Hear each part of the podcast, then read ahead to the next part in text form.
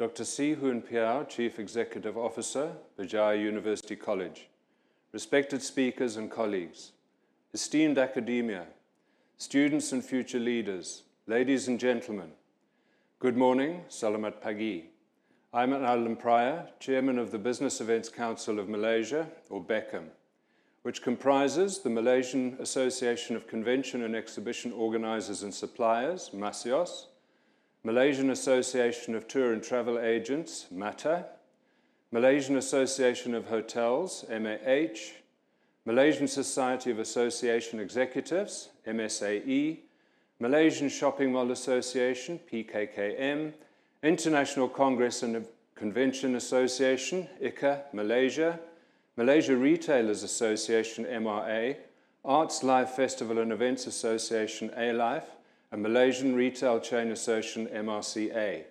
And we have representatives from all the main sectors of the business events industry, and of course, we work closely with MyCEB, the Malaysian Convention and Exhibition Bureau. First and foremost, I would like to thank you for the invitation to deliver the keynote address for the Relook, Restrategize, and Revitalize virtual forum, and to congratulate Berjaya University College for its efforts in bringing the industry and academia together. We are leaving 2020 behind, a year that has forced us to rethink our daily lives, our work environment, and our industry. And sadly, the beginning of 2021 reminds us of all too well of the previous 10 months. Will we see light at the end of the tunnel with a vaccine and with green lanes opening up? But as we stand here today, what have we learnt and what does the future hold? The hospitality industry generates revenue for local economies directly when tourists spend money in hotels, restaurants, and entertainment venues. It also helps economies indirectly because tourists purchase retail goods, pharmacy items, and locally made souvenirs and crafts. The number of tourist arrivals and foreign receipts was expected to reach all-time highs in 2020 as part of a strategy put in place a decade ago under the Economic Transformation Programme. To make Malaysia a leading tourist destination, it was also designated as Visit Malaysia Year, which would give numbers a further lift. Alas, the COVID-19 pandemic brought the entire tourism industry to a grinding halt as the government, along with its counterparts around the world, took measures to contain the spread by closing borders, causing massive job and revenue losses.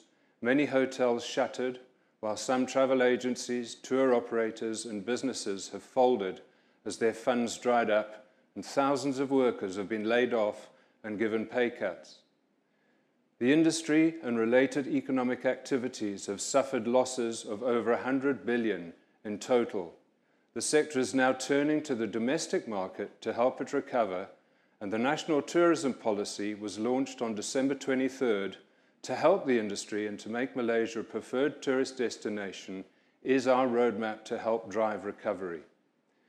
Ladies and gentlemen, if we take the title of this forum, Relook, Restrategize, and Revitalize, it goes without saying that adaptation and readaptation will navigate our survival, and organization and individuals will need to remain resilient as they continue to adapt an agile approach.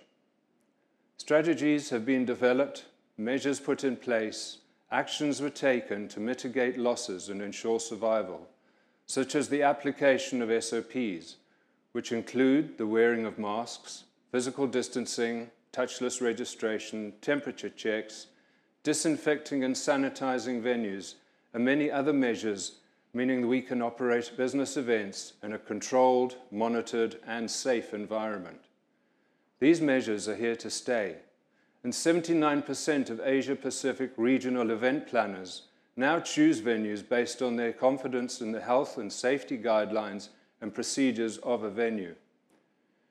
Organizations diversified their revenue sources, expanded their product and service range as a means to navigate these unprecedented times. By this, I mean digi digitalization and the adoption of disruptive technologies, which have accelerated rapidly to create more opportunities addressing the emerging demands. Virtual and hybrid events are an innovative aspect of events landscape and are here to stay, regardless of the pandemic, for some time to come. Many of us hope that hybrid events will fill the gap until we are able to host international events once again. Nonetheless, I must emphasize that tourism, hospitality, and events are a people business focused on providing a memorable experience, stimulating interaction and engagement.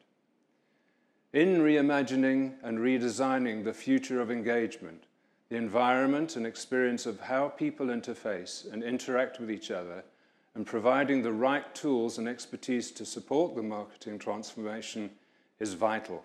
Hybrid event retains the essence of the human element in its physical format and bridges the geographical constraints conveniently and flexibly.